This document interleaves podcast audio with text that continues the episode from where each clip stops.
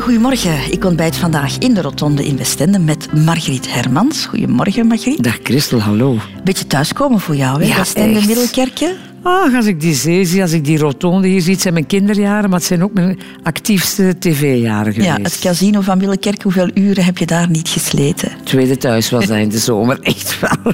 Zo letterlijk gesleten, hè. Ja. Want ze hebben het moeten afbreken, zo versleten was het. Radio 2. De Rotonde met Christel van Dijk. Margriet Hermans, we hebben twee uur de tijd om jouw leven te overschouwen, met vooral de keuzes die jij daarop gemaakt hebt. Het lijkt mij weinig, twee uur tijd. Ja, dat wel. Om jou wel. samen te vatten. Ja, dat is wel moeilijk. Dat denk ik ook wel. Maar ja, het zullen steken zijn. En ook, ja, eerlijk gezegd, mijn geheugen is ook altijd niet meer zo goed dat ik alles in detail weet. Nu, als je terugkijkt, Margriet Hermans, ben je dan tevreden over de manier waarop de dingen gegaan zijn in jouw leven? Dat is een andere vraag. Ik dacht dat je ging stoppen achter, ben je dan tevreden? tevreden ben ik. Maar hoe het allemaal gegaan is, ja... Dat is altijd zo. Hè. Je blijft altijd ergens een klein beetje gefrustreerd achterin. Altijd dacht je van, ik had daar nog meer uit kunnen halen. Ik had daar nog meer kunnen uithalen.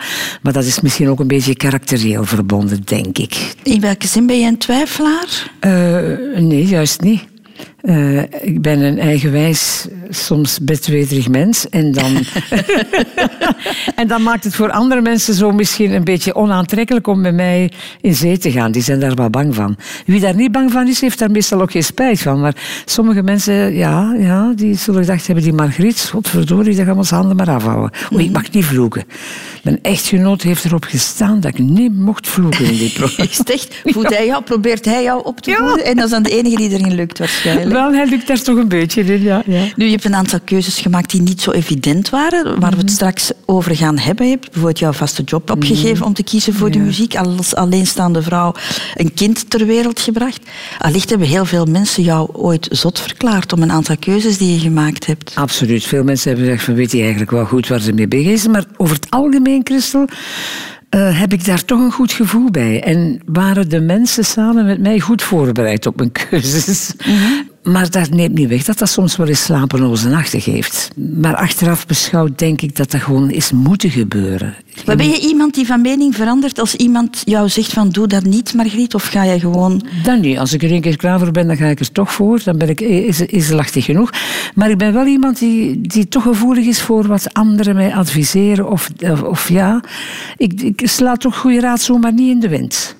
Maar als ik er echt voor wil gaan, ja, dan ga ik er toch voor. Je bent een bekend persoon, Margriet, dus jij hebt een Wikipedia-pagina. Oh. Ja. Heb je daar al eens ooit op gekeken? Ja, toch op niet ja. echt, nee. Nee, Nee, nee, nee? ik kijk daar nooit op, op zulke dingen van mezelf. Er staat een heleboel informatie op Ah. over jou, onder meer dit. Margaretha Maria Josefa Margriet Hermans. Turnout 17 maart 1954 is een Belgische zangeres en tv-presentatrice en voormalig politica en lerares. En dan een heleboel dingen uit jouw carrière, maar zoals ik hè, Dit al klopt zei, dan, dat Dit klopt klopt allemaal. Het is allemaal informatie, we komen niks te weten over jouw persoonlijkheid. Oh. Uh, Zeker ook niks over de periode vooraleer je bekend geworden bent. Ah. Dus uh, we hebben een, uh, een nieuwe Wikipedia-pagina Ja, voor jou gemaakt. Margriet Hermans is geboren te Turnhout op 17 maart 1954. Zes jaar oudere broer Jeff kan zich nog goed de komst van baby Margriet herinneren. Ja, ze was, dat was een dikkertje, hè. Redelijk. Het was een heel brokje, hè. En dat brokje had ook veel energie, glimlacht Jeff. We speelden poppenkast in de living en zo van die dingen achter de zetel. Roetsbaan, dingen, tuigen bouwen om, om te spelen, ja. Levenslustige Margriet wilde ontdekken en proeven van al wat de wereld te bieden had. En dat zorgde wel eens voor discussie bij de familie Hermans, weet haar één jaar jongere broer Rick. Mijn vader en mijn moeder lieten wel duidelijk verstaan wat past en eh, wat niet past in de maatschappij. Dat was wel belangrijk bij ons. Als Margriet had daar natuurlijk moeilijkste mee. Hè. Die was ze wilde uitspringen. Hè. Als Margriet, die, daar was eigenlijk niet veel aan te vertellen, zal ik zeggen. ja. Maar met haar aanstekelijke lach zorgt de vrijmoedige Margriet altijd voor de positieve sfeer, verzekert haar vier jaar oudere zus Marie, die al meer dan 40 jaar in Amerika woont. Oh ja, dat heeft ze altijd gehad. Ja, ja, was als kind had ze dat al, als, jong meisje. Ja, ja. En dat was aanstekelijk, want als iemand dat hoorde, dan wisten ze dat ze daar was. En dan wilden ze, de mensen wilden dan natuurlijk bij haar zijn en uitvinden, oh, wat, wat is dat zo plezant, we willen daar ook bij zijn. Haar enthousiaste babbel en lach zorgde op de conservatieve school het Heilig Graf in Turnhout wel eens voor problemen met de nonnen, herinnert zus Marie zich. De zusters wilden haar straffen omdat ze te veel praten. Maar Margriet, Margriet ging dan debatteren en zichzelf verdedigen. En soms waren dat interessante conversaties tussen Margriet en de zusters of de nonnen. Dat Margriet geen heilig boontje was, hadden ze op school al snel door. Maar het was wel in de katholieke kerk dat Margriet haar zangtalent is beginnen trainen, weet broer Jeff. En ze heeft jaren in de Paterskerk eh, ja, gezongen. Ja, die heeft dus altijd blijven zingen tot dat eigenlijk haar eigen zangcarrière zo een beetje ontstaan is. En haar theatertalent oefende ze thuis, voor of liever door het raam. En Margriet ze was dan aan het oefenen om eh, toneel te spelen. Dus met een heel groot bravado deed ze dat raam open. En stond ze voor dat open raam to, to pretend that she was in a theater. Basically. Maar de grootste passie van Margriet waren toch wel dieren. En voor die passie durfde ze wel eens regels overtreden, onthult broer Rick. Huisdieren dat was beperkt en op een bepaald moment had ons Margriet geloofd een konijn in de kelder zitten. En niemand wist daarvan.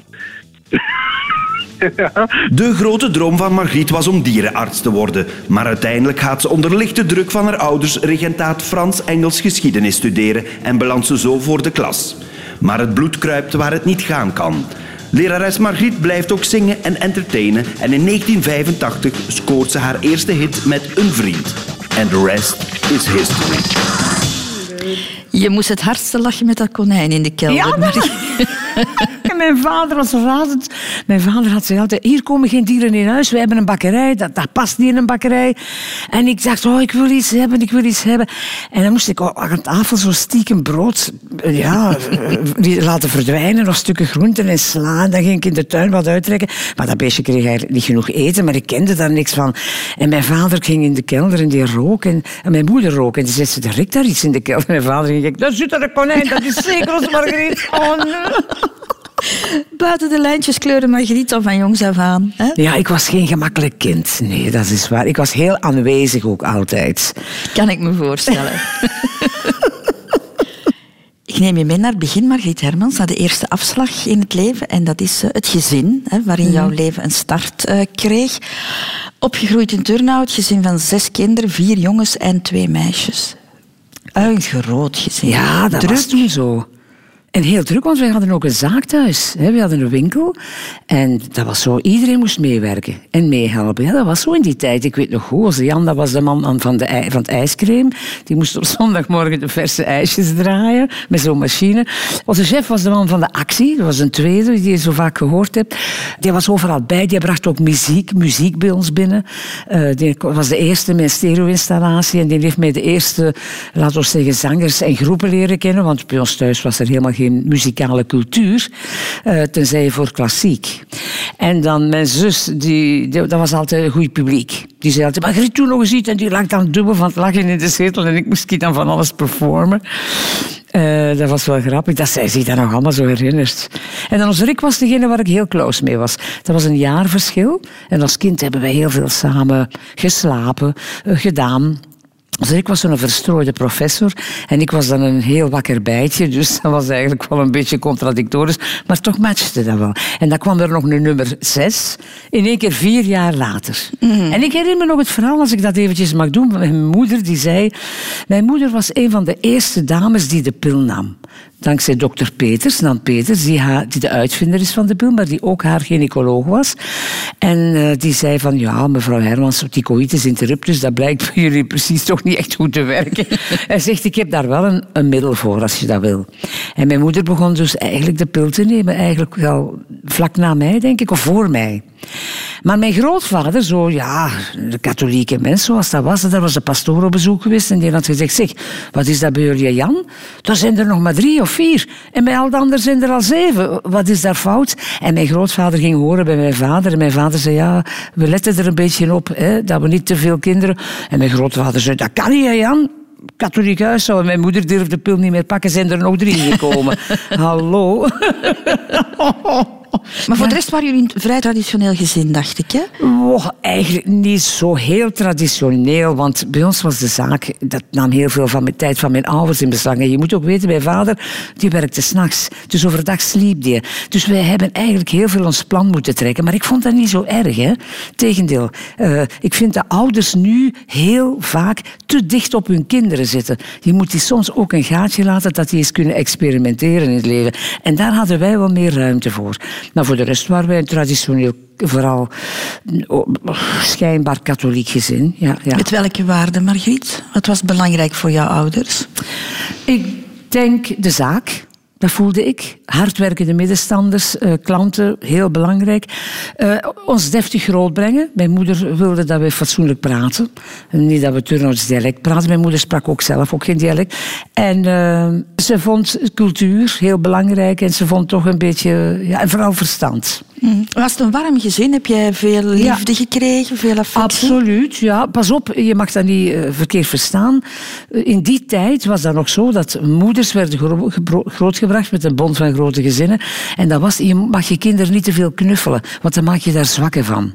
Je moet hard en kordaat zijn tegen je kinderen, dan zijn ze gewapend. Maar dat werkt zo natuurlijk niet. Maar dat waren die oude, uh, ja, hoe noemen ze dat, educatieve waarden, maar die zijn helemaal niet meer van toepassing. Dus wij werden niet echt geknuffeld of zo. Ik ben eigenlijk degene die dat erin gebracht heeft.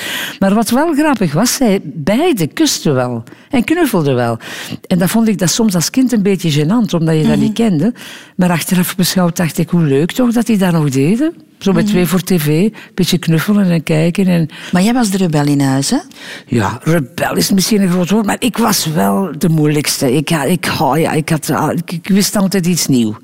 Mijn ouders waren daar niet gewend. Mijn broers die liepen allemaal netjes in het gareel. Mijn zus was een beetje een kween. Een kween? Is dat een, een, een kwezel? Echt wel, ja. Die durf niks, die was heel onzeker. En dus ik moest doen of hadden niks, hè. Dus jij was degene die confrontatie aan. Ja, ja, ja, ja, absoluut. Met jouw vader vooral dan? Oh, ja, ik heb met uren met mijn vader gediscussieerd over de onnozelste dingen, maar ik vond dat leuk. En hij vond dat nog leuker van mij op mijn paard te zetten, hè, van me een beetje aan te porren. En dan zei mijn moeder altijd, maar stop nu toch eens met dat gediscussiëren en eet uw bord leeg. Nu, dat bord leeg eten had ze beter niet te veel gezegd, want ik heb niet anders gedaan dan dat bord leeg gegeten. Met het resultaat. Hè. Maar was het echt een moeilijke relatie met jouw vader? Ja, uh, waarom was dat een moeilijke relatie met mijn vader? Dat was zo in die tijd. Hè. Vaders, dat waren altijd de boemannen. Als moeders het niet meer aankonden, dan was het van... Straks komt onze vader en die zal u dat wel eens... En die sukkelaar die werd daar in een rol gedreven die hem eigenlijk niet wilde, maar hij moest het wel doen. Want van aard was mijn vader niet zo streng, maar ik heb er wel heel veel conflicten mee gehad. Omdat, ja, hoe zei dat als jonge mens? Hè? Je bent gedreven. Hij was oorspronkelijk ook, hij herkende dat wel. En dan zei hij van, uh, doe eens wat kalmer aan en dat kan toch niet. En, maar ze hebben bijvoorbeeld nooit gezegd, je moet om twaalf uur thuis zijn. Dat hebben die nooit gezegd. Als ik zei van, zeg mannen, ik ga weg, berap. Totdat ik dan s'nachts niet meer aankwam, ja, dat, dat was natuurlijk een mhm. beetje te veel van het goede. Dan moesten ze ingrijpen. Hè. Maar je was nooit bang van confrontatie, toen nee, al niet? Nee, nee, nooit. Ik, ik was ook iemand, iedereen dacht altijd, omdat ik dik was, dat ik zeker een heel bange was. En nee, oh, ik was ik echt een, een leider. Het is raar, hè? Ja, ik ging geen confrontatie uit de weg stellen. Ook niet in school. Hè. Oh jongens, toch, ik weet nog goed, als bepaalde leerlingen werden aangevallen en ik voelde dat is hier niet terecht, dan kon ik het niet laten om tussen te komen. En dan zei die leerkracht soms, waar moet jij u mee? Ik zeg, mevrouw, als u niet op de hoogte bent van de situatie, mag ik mij moeien. een beetje politiek zat er al in. Ja, oh, toen al. Ja, toen ik 16 was, wou ik al in de politiek gaan. Echt wel, ja. Ik had het toen al. Mijn moeizucht.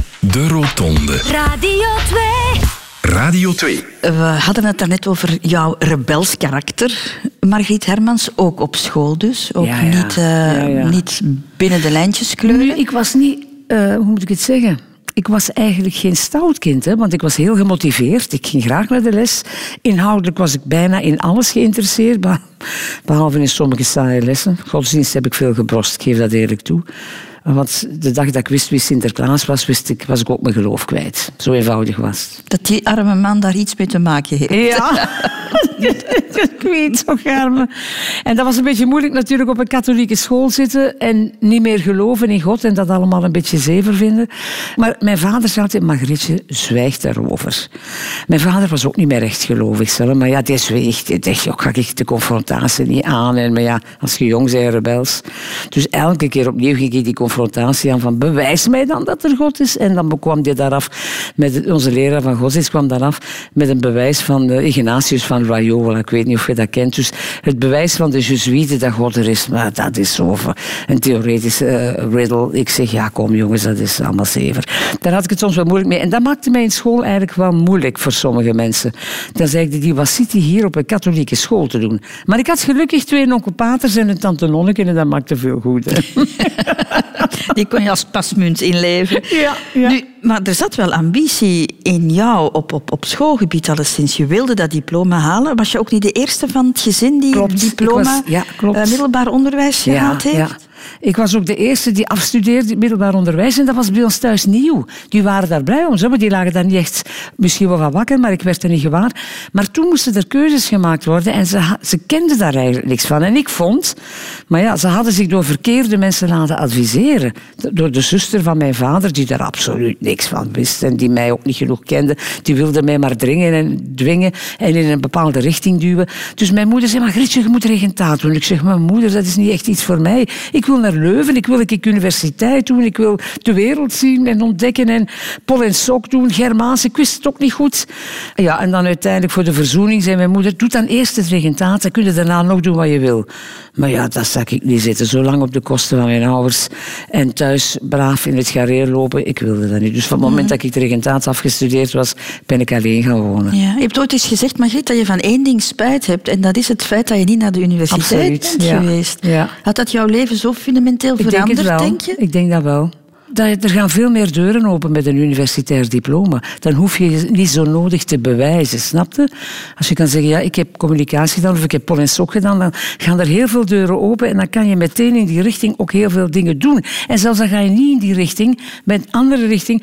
Ja, ik vind een universitair diploma opent veel deuren. Ik vind dat heel belangrijk. Als je dat aan kan, zeg ik altijd tegen jonge mensen, doe dat. Maar misschien had je dan niet voor eh, dat zingen en, en, en voor televisie gekozen. Had Ik je een heel ander leven? wel. Ja, ik had waarschijnlijk wel een ander leven gehad, maar ik denk het wel, als die kans zich gedaan had, had ik dat toch wel gedaan. Want dat creatieve zat ook in mij.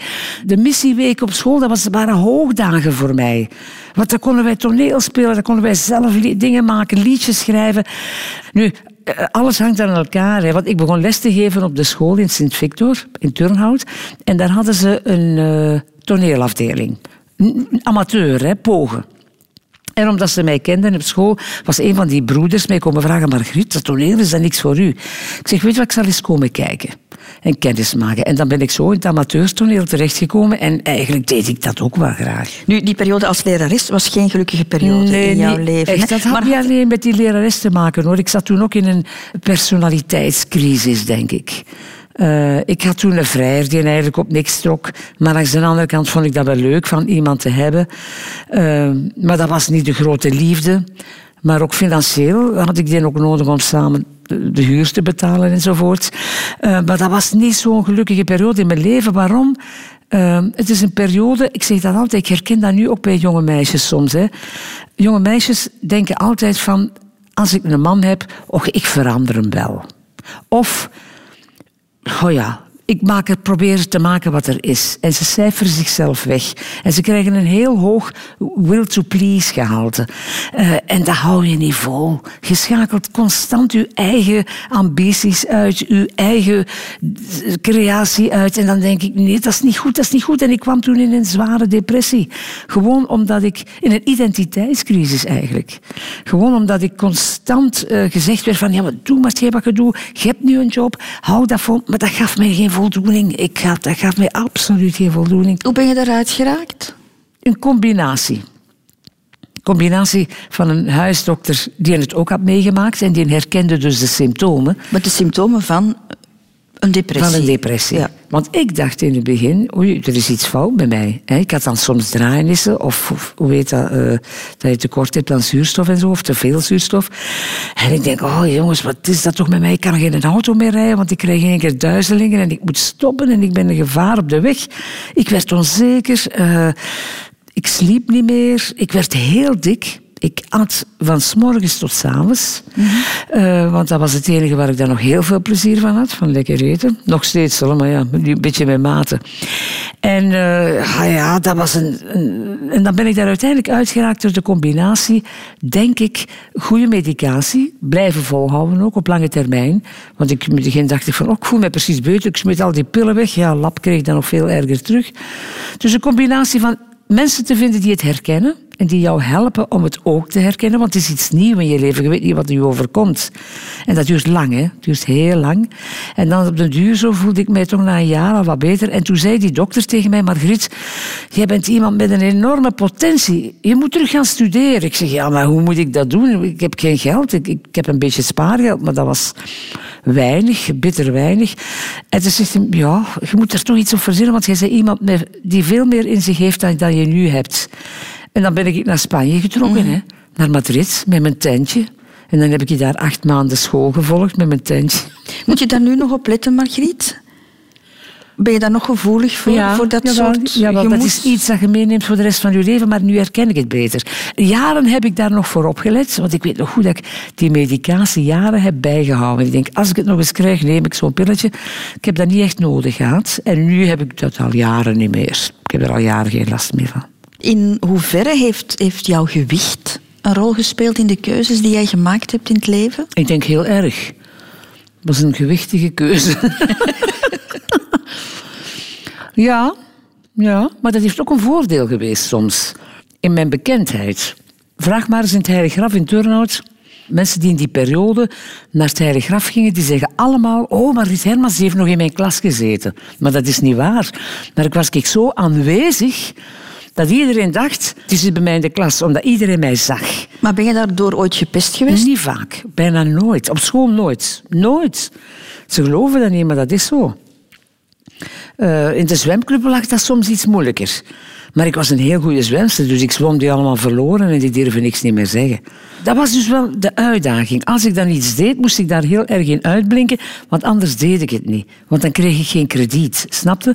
Als je dik bent, en ook als vrouw is het al veel moeilijker, heb, krijg je weinig krediet. Ah ja, het heeft jou ook gesterkt dan. ja, het heeft mij aan de andere kant ook wel gemotiveerd en gesterkt. Heeft het feit dat je laat ontdekt bent, hè, want je, je was al een stuk in de dertig, Ja, heeft dat daar 30. ook mee te maken? Ik denk alles, ja. Ik heb heel lang moeten mijzelf ontdekken. En dan na die depressie is dat ook gekomen. Toen ben ik pas echt beginnen denken, Margriet... Je zegt veel te goed om me hier met zo'n kerel te engageren. Of je zegt veel te goed om dit en dat en dat te doen. Eh, durf nu eens uitkomen voor wat dat jij wil. En niet wat dat anderen willen voor u. Ook zeker in de muziekwereld, hè, want je bent begonnen bij Mark Dex, die ook aanvankelijk wat, wat twijfels had. Daar, daar, Dat is nog heel braaf gezegd, Christel. Ik kwam daar binnen in Klaveren 3 en die man had mij alleen nog maar aan de telefoon gehad. En iemand had hem gezegd, mijn schoonzus, zeg, je moet Margriet eens vragen, want die kan goed zingen, dat is een entertainster, je gaat er dan mee amuseren, blablabla. Dus Mark Dex zei, ah ja, u bent dan die Margriet Hermans. Ja, zegt hem, dat is goed, we spreken af. Ik weet nog heel goed, ik zal het nooit vergeten, op 17 maart 1985. Het was op mijn verjaardag. En dus kwam daaraan en Mark zag mij voor de eerste keer. En ik zag deze gezicht, dat was zo schattig, zo eerlijk, ontwapenend. En die kijkt naar mij en die trekt zo zijn ogen open en zijn mond viel bijna naar beneden.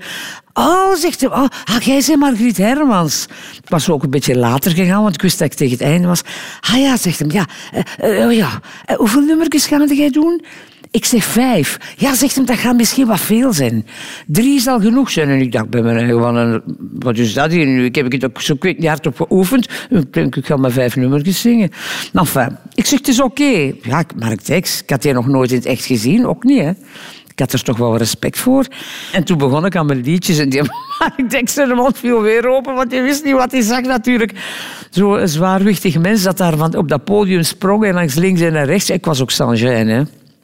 En eh, ja, ik heb mijn vijf liedjes gezongen. zo. Ik heb ze twee keer gezongen. Het liep zwaar uit de hand daar, dat vrij podium. Maar dat was dan maar echt wel een succes. Zo. maar Ja. je hebt daar in het begin heb je daar toch ehm, een beetje voor moeten vechten. Dan. Absoluut, dat werd niet al serieus genomen. Ik herinner me nog dat mijn eerste plaatje, dat was dan nog bij Stan Verbeek. Die mensen meenden dat goed, maar die zat nog echt in de jaren... In de jaren die, die wilde mij iets anders aanmeten dan dat ik eigenlijk was. Die wilde zo'n genre Marva van mij maken, maar dat lukte niet. Ik bedoel, ik was een anti-Marva, bij wijze van spreken. En ik wilde ook geen Marva zijn. Dat heeft niks met Marva te maken, maar ik was zo'n zo'n vrouw niet. En ik herinner me nog, op een bepaald moment had hij een foto van mij getrokken. En die had hem dan op de koffer gezet van dat hoesje. En bij de VRT hadden ze gezegd, jammer zeg, als je zo'n kop hebt, dan zet je dat toch niet op een hoesje. En ik dacht, eigenlijk hebben ze nog gelijk ook. Want dan heb ik een tweede gemaakt en dan heb ik een foto gepakt langs, langs van achter. En die, die, de man die dat verhaal kent is Michel Follet, die is dat nooit vergeten. Maar dat was natuurlijk niet zo slim. Maar van de andere kant weten mensen graag hoe iemand eruit ziet. Hè? Eh, dus ik dacht, misschien hadden ze beter dat foto ook bescheiden op de achterkant gezet. maar het was indruk- indrukwekkend. Als ik ergens stond, dan dachten de mensen, wow. Hè? Het heeft ook een boost gegeven aan jouw carrière, moeten we eerlijk in zijn. toch Absoluut, ook, hè? Het, absoluut. heeft ook een, het is ook een troef geweest. hè? Absoluut. Onbewust was het een troef. hè. Ik kwam op tv en iedereen had dat, die dat gezien had, is mij nooit meer vergeten. Hè. Die denken, wat gooien ze hier binnen? Hè? Wat is dat hier? Hè? dus, ik, dus ik was ik eigenlijk de VRT heel dankbaar dat ik, daar al, dat ik dat allemaal mocht doen. Want ik herinner me nog heel goed mijn eerste deelname aan Eurosong. Toen zei die jury van, zeg, die doen niet mee, ze, die doen niet mee. En toen was er één man, die helaas later van AIDS gestorven is, een journalist ook, en die zei, je gaat daar spijt van hebben. Je moet die laten meedoen. Al is het alleen maar voor het showgedeelte, die gaat dat niet winnen, maar dat maakt niet uit. Dat heb ik achteraf dan allemaal gehoord. Hè. En dus dankzij zijn pleidooi eigenlijk was ik daarbij. En ja, kijk, je ziet, elke mens kan toch wel eh, zijn gewicht in de schaal brengen en dat kan dan heel snel gaan. En dat ging ook heel snel. Want toen werd ik opgemerkt door Gaston en Leo. Door René Vlaaien. En die zei, ja, die is nog goedkoop, want dat is nog in het begin. Hè. Bij de Vlaaien is geld wel belangrijk. En dan heb ik daar toch een hele tournee, heel de zomer lang gedaan met Gaston en Leo. Eh, wat voor mij eigenlijk een revelatie was. Niet alleen voor mij, maar voor, voor het publiek en voor heel velen. Nu, er zijn altijd heel wat grapjes gemaakt over jou, Margriet. Jij bent daar altijd in meegegaan. Mhm. Ja. Maar hoe, hoe moeilijk was dat? Eigenlijk vond ik dat niet zo moeilijk. Ik vind een grapje is een grapje. En als dat grapje goed is, is het goed. Maar er zijn nog grapjes die niet grappig zijn. En dan vond ik dat niet leuk. Hè, zo van, wat is een schaap met een, met een koord rond zijn nek, een tampon van Margriet Hermans en zo van die banalen. Dat vond ik dan helemaal niet leuk. Maar sommige waren wel goed. En ik vind, als een grap goed is, is ze goed. Dat heeft jou nooit gekwetst? Nee, omdat ik denk, ja, die mensen kennen mij niet echt. Hè.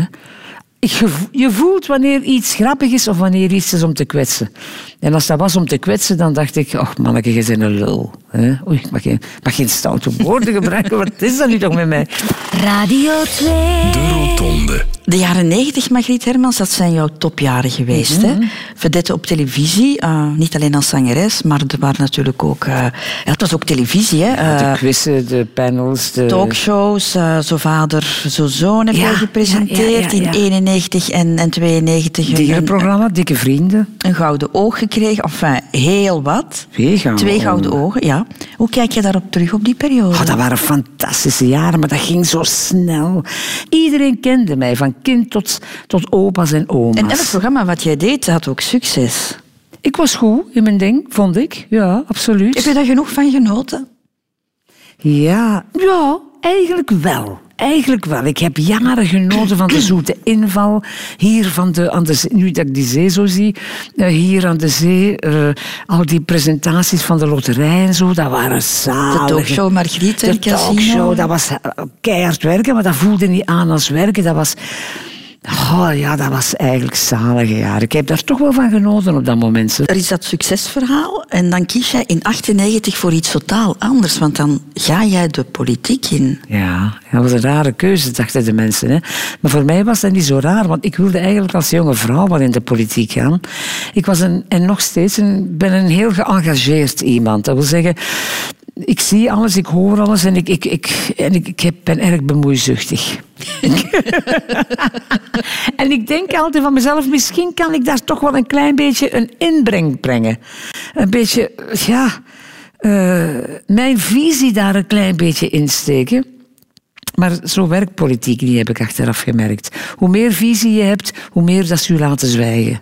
En uiteindelijk kom je weer in hetzelfde straatje terecht. Hè? Want in de zin van, wat je ook met je carrière had, je televisiecarrière, je muziekcarrière, ook daar bot je nu weer op twijfels. Margriet Hermans, in de politiek, de echte politici...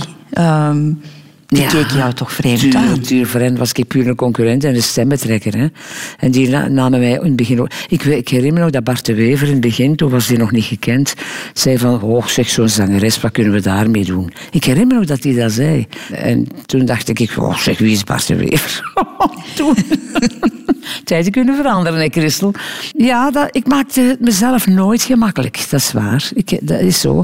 Eh, is dat nu ergens een roeping in mij om, om de wereld toch ruimer open te trekken? Dat mensen stoppen met iedereen in hokjes te steken? Want dat is hetgeen waar ik het altijd heel mijn leven moeilijk mee gehad heb. Met hokjes denken. Iemand ziet er zo uit, dus dat zal wel zo iemand zijn. Ja, dat, zo is dat niet. Dat was ook een van de eerste BV's, denk ik, hè, die, die in de politiek stapte. Ja, toen waren er wel verschillende, maar ze hebben het niet zo lang volgehouden. Ehm, maar ik was, laten we zeggen, wel de, de BV'ste. Die, De, de, de BV's. de ja. BV'ste die in de politiek stapte. Ja, en opeens was alles wat business, showbusiness was, dat was in één keer pats gedaan van vandaag op morgen. Door die keuze voor de politiek. Opeens kreeg je een kleur en iedereen dacht: Oh, Margriet Hermans, zeg, en en wat is dat er allemaal? En nu, die, die vragen we niet meer voor een optreden. Eh, want dat- dan, trap, dan trappen we misschien onze burgemeester op zijn tenen, want die is van een andere partij of die scheper wil dat niet. Ja, dat is allemaal hokjes denken natuurlijk. Hè. Maar heb je je goed gevoeld in die politiek? Ik deed dat heel graag. Echt, Christel. Ik vond dat zo boeiend. Ik vond dat zo fascinerend. Ik heb dan ook het geluk gehad van in de Senaat te zitten en buitenlandse zaken te kunnen doen. Ah, ik vond dat echt geweldig. Ja, ik heb dat heel, heel graag gedaan. Hoe frustrerend het soms ook was en hoe ongelukkig dat ik soms ook was. Dat ik dacht, allee, ik doe hier een wetsvoorstel of een, amendement of ik doe hier een voorstel van een resolutie. En iemand van de partij, mijn eigen partij, zegt, Margriet, dat beginnen we niet aan. Dat doen we niet aan mee. Dan denk ik, ik had bijvoorbeeld ook een, di- een dierenvriendelijk eh, voorstel. Ik was eigenlijk met een tijd heel de tijd vooruit. En ze waren daar niet klaar voor. En dan kreeg ik elke teksten op mijn neus van, van, van toen Noël Slangen. Die moest dat dan doen. Eh, ik weet nog dat ik een paar serieuze uitspraken gedaan heb, maar ik meen dat nog tot op heden. En nu merk ik dat andere politici dat gelukkig ook al doen. Dat ze toch wel een klein beetje... Maar moet dat altijd zo lang duren? Dat was hetgeen wat ik zo erg vond in de politiek. Je had in ieder geval heel veel ambitie, Margriet Hermans. Je wou burgemeester van Oud-Turnhout Ja. worden. En je neemt het later ook nog op tegen Bart Somers voor Ja. het voorzitterschap van de partij. Ja, daar had ik geen kans natuurlijk. Hè. Maar ik dacht, ik ga toch eens mijn stem laten horen. Toch eens een klein beetje vrouwvriendelijker denken in de partij. Maar dat is ook wel gebeurd. Hè. Ik moet zeggen, bij de, dat was dan bij de VLD. Ehm, en ik moet zeggen, de VLD heeft eigenlijk op dat gebied altijd wel een paar vrouwen gehad die ze... Dikwijls vaak excuustruuses, hè. Want als er puntje op paaltje komt, is het still a man's world. Echt wel. Eh, vrouwen zijn vaak maar overgangsfiguren in de politiek. Als ze er niet meer uit geraken, dan moet een vrouw het oplossen. Zo eenvoudig is het. Maar na tien jaar, hè, tien jaar politiek, in 2009 verlaat je dan de politiek. Ik moest wel, hè. ik was niet meer verkozen. Hè. Ah, dat, als er iets is in mijn leven waar ik ziek van geweest ben, dat was het vandaag. Is het echt? Ja, echt ziek, hè.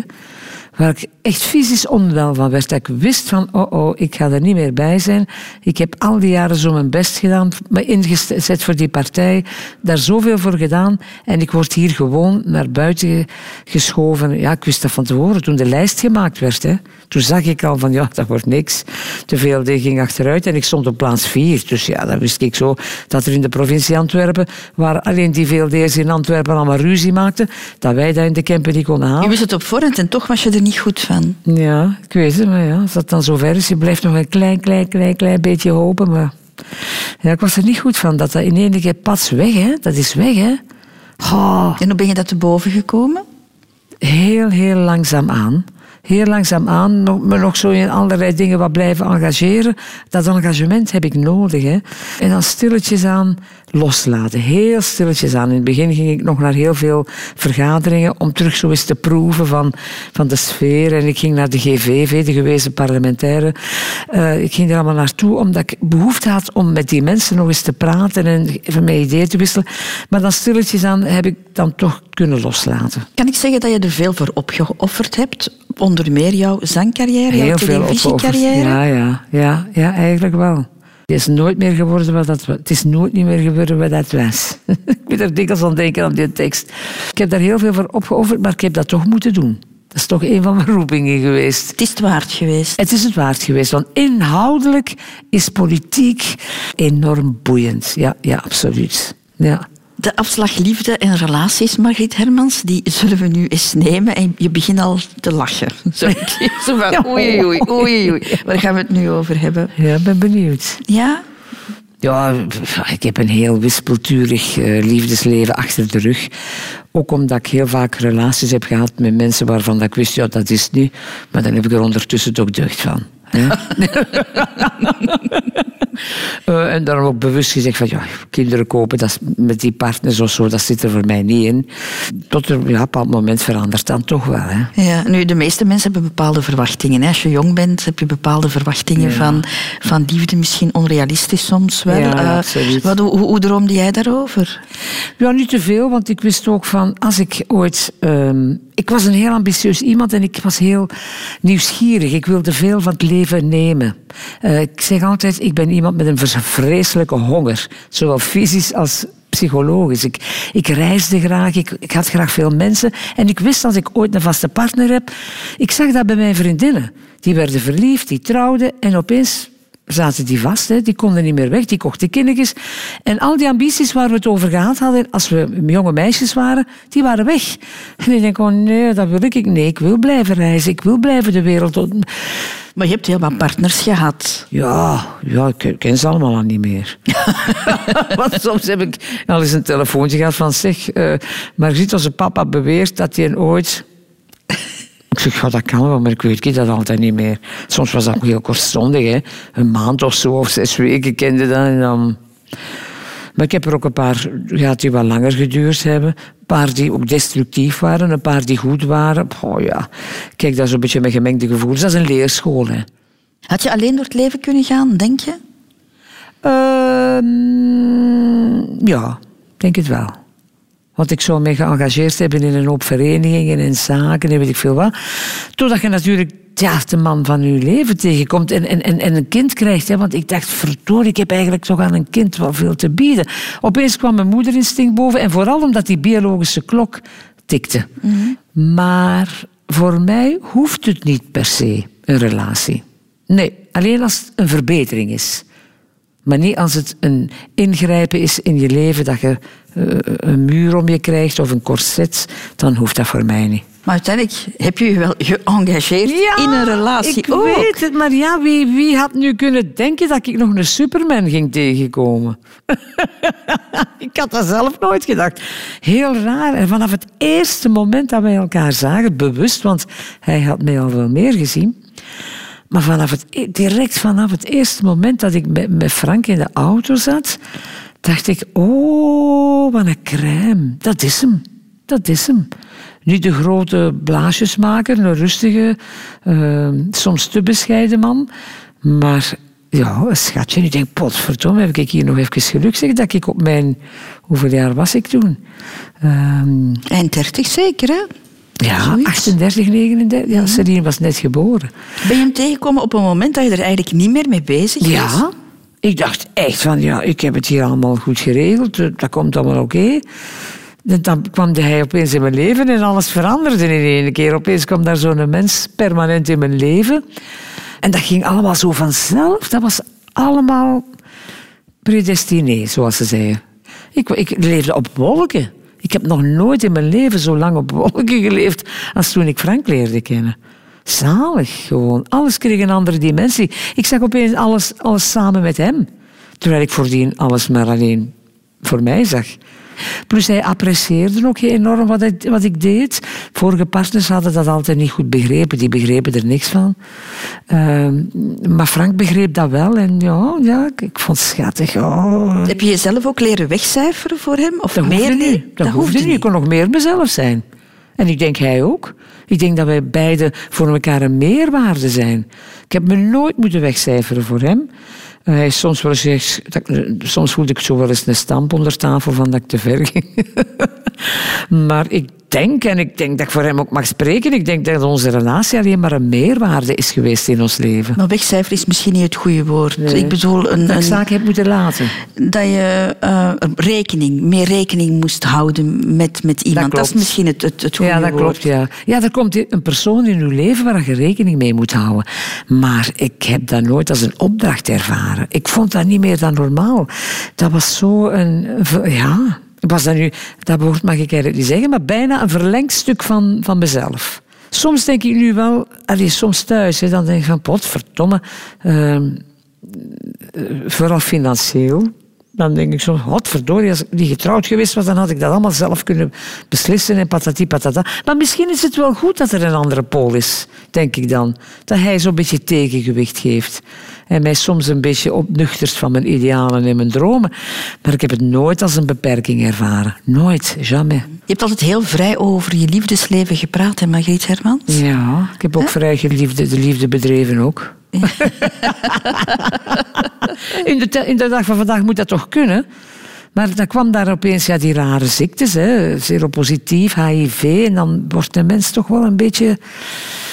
Ja, je wordt ook wat ouder, hè. Maar ik heb ik echt in de hippie-tijd geleefd. Echt wel. Pff, Ja, sans gêne. Je hebt ook ooit gezegd dat je relaties gehad hebt met vrouwen. Ook. Ja, verliefd. Daar is wel wat reactie op gekomen. Ja, toch? ja, absoluut. Ja. ja, verliefd zijn is iets dat je niet in de hand hebt. Hè. Op het moment werd, werd er iemand, een vrouw, verliefd op mij. En ik, vond dat, ik was ook verliefd op haar. En eh, ik zag dat helemaal zitten. En ik weet nog goed dat ik tegen mijn moeder zei... Goh, moeder, nu ben ik een beetje ambetant, maar nu ben ik toch wel verliefd op een vrouw. En die zei, oh ja, ik vond dat helemaal nog niet zo abnormaal. Maar later bleek dat zij in haar leven er ook al mee geconfronteerd was geweest. Dus denk ik dat wij daar veel te veel weer hokjes denken in onze maatschappij. Als Maar waarom? Want die relaties dateerden van, Van een voor- hele tijd ervoor. Ja, ja, ja, ja. Waarom wou je dat zeggen? Ja, het ging over biseksueel zijn. Zowel op mannen vrouwen als, eh, vallen als op vrouwen vallen. Daar, dat was het thema, denk ik. Biseksueel zijn. Ik vond dat zo'n grof woord. Ik denk dat elke mens een klein beetje, vooral vrouwen, biseksueel zijn. Maar alleen. En ja, en dan ben ik je daar open beginnen over vertellen. Eh, en dan zei ze nu ook, hè, dan zegt ze van, hé zo'n vrouw. Ik zeg, ja maar man, ik, ik heb geen behoefte aan een nieuwe relatie. Ik zit in een perfecte relatie. Eh, pff, ik ben daar niet meer mee bezig. Maar dan heb ik niet weet dat ik soms een man of een vrouw zie en dan denk ik van potverdorie, moest ik alleen zijn, ik zou rap met twee zijn. nou ja, dat is normaal. Hè? Ik bedoel, we leven niet blind, we leven niet doof. Hè? Radio 2. Margriet Hermans, wanneer heb jij precies beslist dat je moeder wilde worden? Dat was een lang proces, hè. Dat was een lang proces. Ik dacht zo opeens, ja, to- toen ik 36 was, denk ik, dacht ik van, oh, eigenlijk... Ik zag ook de kinderen bij mijn broers. En ik denk, oh, eigenlijk zo'n kind hebben is toch het ultieme verder zetten van uw genen, van uw aard, van uw familie, van uw bloed. Klinkt dat nu Germaans? Klinkt dat nu ouderwets? Misschien wel, maar dan heb ik dat ook in mij. En ik dacht, wauw, dat moet toch fantastisch zijn, zoiets van uzelf hebben. Iets dat je zelf gemaakt hebt. En daar groeide opeens zo'n moederinstinct, want ik weet nog dat mijn moeder zei, oh, maar Grietje, denk toch goed na. Alleen een kind grootbrengen is niet voor de hand liggend. Hè. Ehm, ze zegt, het is een, en ene keer dat kind er is, dan laat u nooit meer los, hè, zegt ze. Nooit meer. Maar ja, dat kun je niet voorstellen als je geen kinderen hebt. En ik dacht, nee, dat zal zo wel zijn. Maar het was echt een, een, een drang. Oh, het was iets dat je niet meer kon stuiten. Ik, ja, ja, niet meer kon stuiten. Ik, denk, ik ga niet meer wachten op een partner. Ik, ga, ik zat toen wel in een relatie, maar dat was niet de juiste partner daarvoor. En ik dacht, och ja, eh, ik ga dat toch maar doen. En ik ben dan heel erg op dieet gegaan. Ik ben dan eh 40 kilo afgevallen. Omdat ik dacht, ja, ik moet, eh, ik kan niet. Ik woog toen 120 kilo. Ik denk, als ik zwanger ben, ben ik er 160. Dat kan hier niet. Ben op dieet gegaan. Ik heb mij ook lichamelijk en psychologisch voorbereid daarvoor. Uh, ho, hoezo psychologisch? Hoe... Ja, wetende van, kijk, uh, ik moet iemand gaan zoeken, hè, een partner. Ik moet sperma hebben. Hè. Zo eenvoudig is het, hè, want ik wilde niet het sperma van de man waar ik bij was. Dus dat, dat vergde toch wel heel wat research. Hè. research, ja. ja. En dat is dan gelukkig, en ik ben die man daar nog altijd dankbaar voor. Dat is allemaal gelukt. Je wou per se iemand die je kende, hè? want je kon ook voor anonieme donor Absoluut, gaan, want dat had de gynaecoloog ook gezegd. Maar hij zei, Margriet, maar dat was ook een naïeve mens. Die zei, ga eens een avond uit in Leuven en versiert daar eens een student. Ja, maar ik was ik wel een bekende Vlaming. Kan ik niet zo eens een avond uit gaan in Leuven en niemand... Nee. en negen maanden nadien zeggen, dank u. Ja, nee, hallo. Dat kon, ik zeg, nee dokter, dat is onmogelijk. Ja, zeg, dan kunnen we wel gaan naar uh, spermadonatie. Hij zegt, maar dat is allemaal wel een ingewikkelder proces. De natuurlijke gang van zaken is gemakkelijker. Ik zeg, alleen, dan ga ik dat proberen. Dat lijkt mij eerder moeilijk. Ik vond het ook, maar hij begreep dat niet. Biologisch is dat natuurlijk gemakkelijker. Hè? Dat wel, maar psychologisch is dat moeilijker, want jij moet die man... Ik vond, je kunt toch moeilijk zeggen, kom, we gaan eens naar buiten. En, die man, en achteraf zeggen, zeg, ik heb daar een kind gemaakt toen, hè, weet je dat? Dat kun je niet maken. Je moet die mens ook een beetje informeren wat de, wat de bedoeling is, vind ik. Je kunt iemand in zulke gevallen niet voor een voldongen feit stellen. En ik wilde ook eigenlijk voor, voor een kind weten wie is mijn vader. Dan hoef je daar nog geen relatie mee te hebben of je hoeft daar niet bij te wonen. Maar weten wie je genen heeft bepaald, ik denk dat dat heel belangrijk is voor mensen. En dat was toen in een periode, als ik dat eventjes mag vertellen, was er een programma op tv over kinderen van gewezen soldaten na de oorlog, Tweede Wereldoorlog. Het was een reeks op tv en ik kon mij dat perfect voorstellen.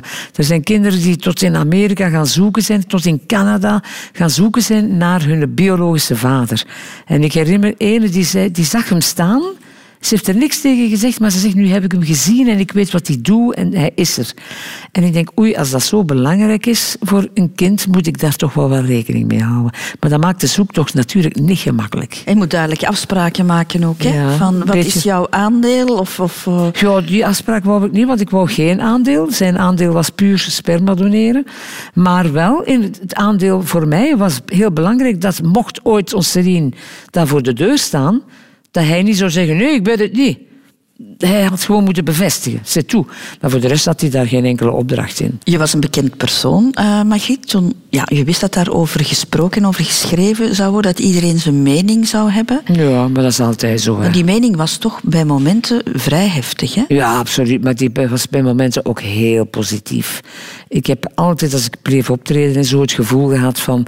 mijn kind is welkom in de wereld en het ge- grotendeel van Vlaanderen accepteert dat. Ik heb soms ook een paar keer uit heel venijnige opmerkingen gekregen. Maar dan dacht ik, ja, kijk, vader vergeven het hun, want ze weten niet wat ze zeggen. Doodsbedreigingen, dacht ik Ja, zelf. ook, maar niet voor die zwangerschap.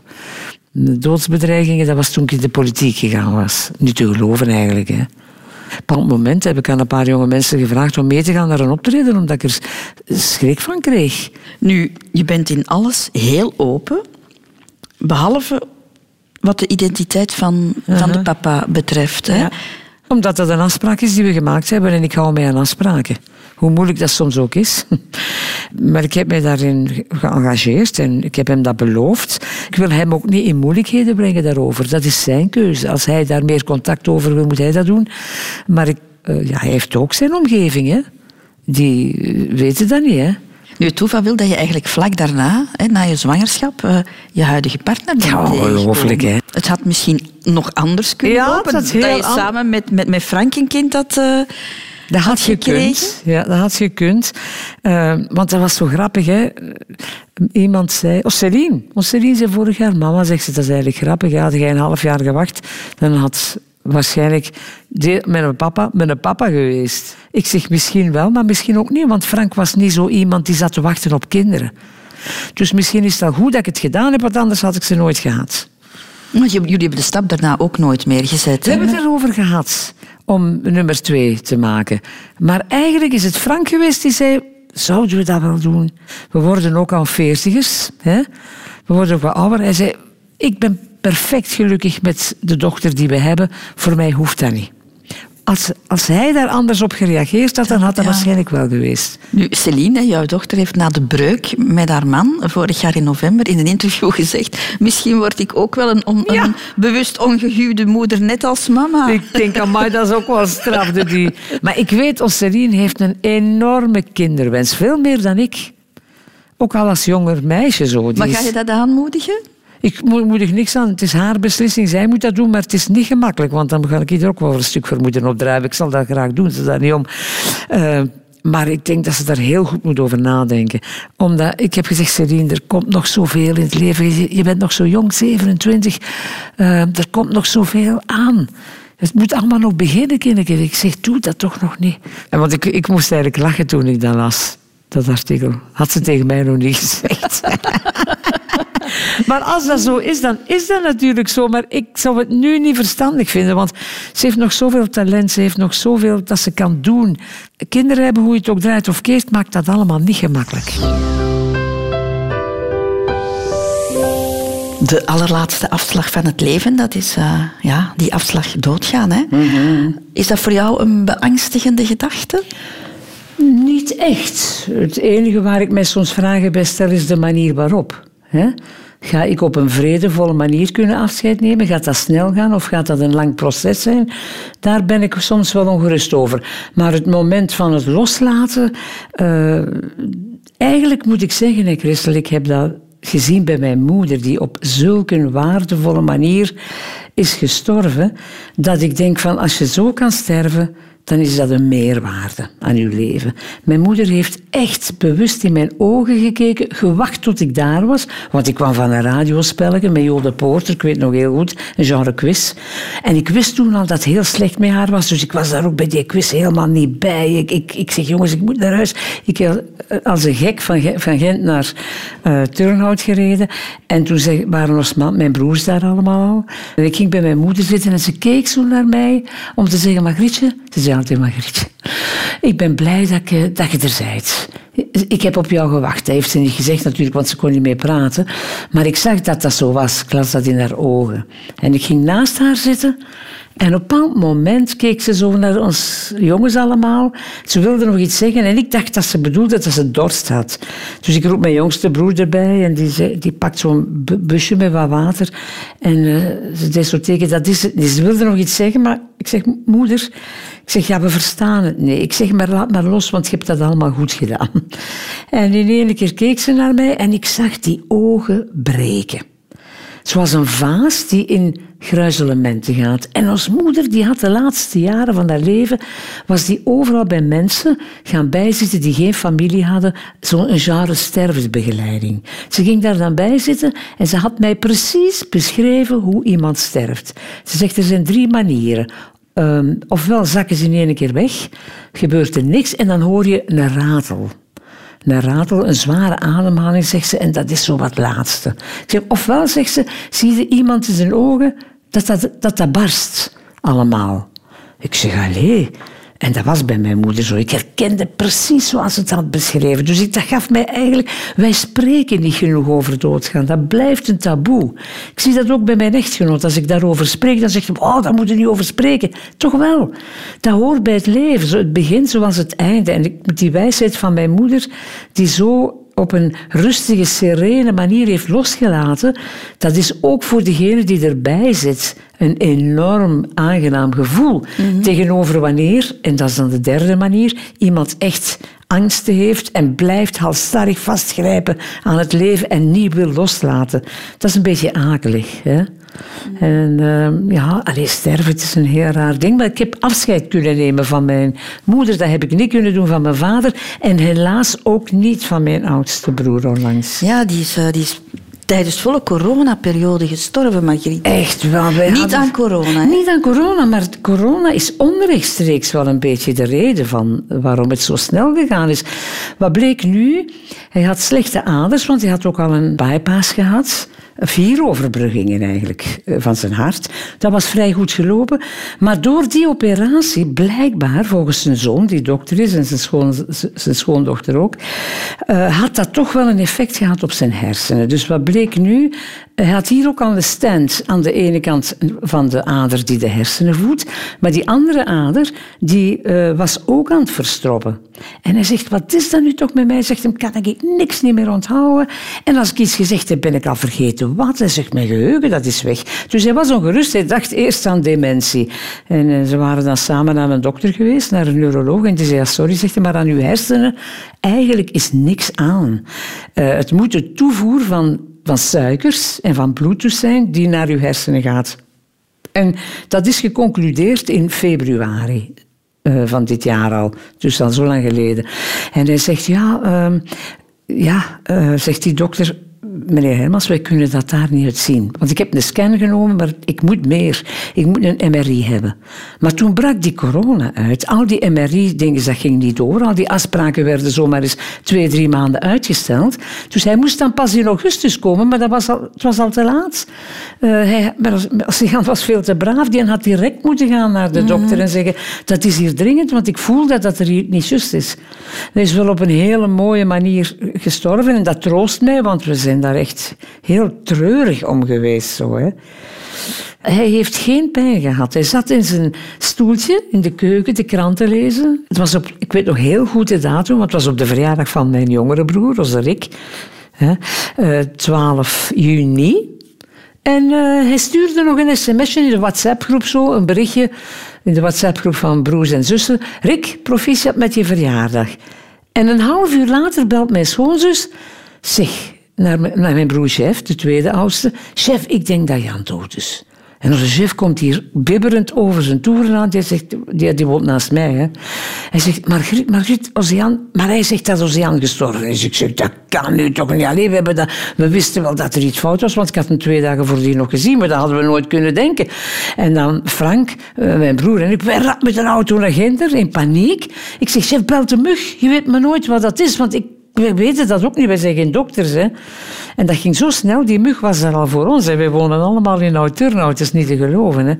Maar toen zagen we, ik zag hem liggen en ik zag al direct van oei, dat is hier te laat. Hè. Maar hij had ook al gezegd, mijn schoonzus... Ik hoorde, die zat in de woonkamer, was Jan in de keuken en zei... Ik hoorde Jan opeens zo zwaar ademen. Dus eigenlijk heeft hij gewoon een herseninfarct gehad. En... Uh, eh, of hersenattack, weet ik veel. En ze hebben werkelijk gewoon knip het licht uitgedaan. Hè? En toen zei mijn neefje, Stijn, de zoon van mijn broer... Eigenlijk zegt u van uw hersenen sterven is een zaligheid, want uw hersenen voelen geen pijn. Daar voelde nooit pijn. Als uw hart dat doet zeer, uw long of, of dat doet pijn. Hersenen doen geen pijn, het is gewoon het licht uit. Dus dat heeft mij dan getroost. Maar het feit dat dat zo rap en zonder iets Oh, dat is gewoon weggetrokken uit ons leven. En voor mijn schoonzus moet dat verschrikkelijk zijn. Radio 2. De grootste familie. Dit is Radio 2. Magid, ik vond het heel fijn om jou aan de ontbijttafel te hebben in Middelkerkje Westende. Ondertussen mijn tweede thuis, maar ook heel lang jouw tweede thuis geweest. Echt wel. We moesten elkaar hier aan tafel wel treffen natuurlijk. Bedankt voor je komst. Heel graag gedaan. En dan is er nog het gastenboek, Margriet. Mijn allerbeste Christel. Vanuit de rotonde hier met zicht op zee beleef ik al die geweldige jaren hier weer helemaal mee. En ik meen dat ook. Samen met jou en Wikipedia komt hier zowaar mijn hele leven voorbij gevaren. Bedankt aan jou en je luisteraars voor die heerlijke contemplatieve overschouwingen. Bedankt voor deze gesprekken. Margriet.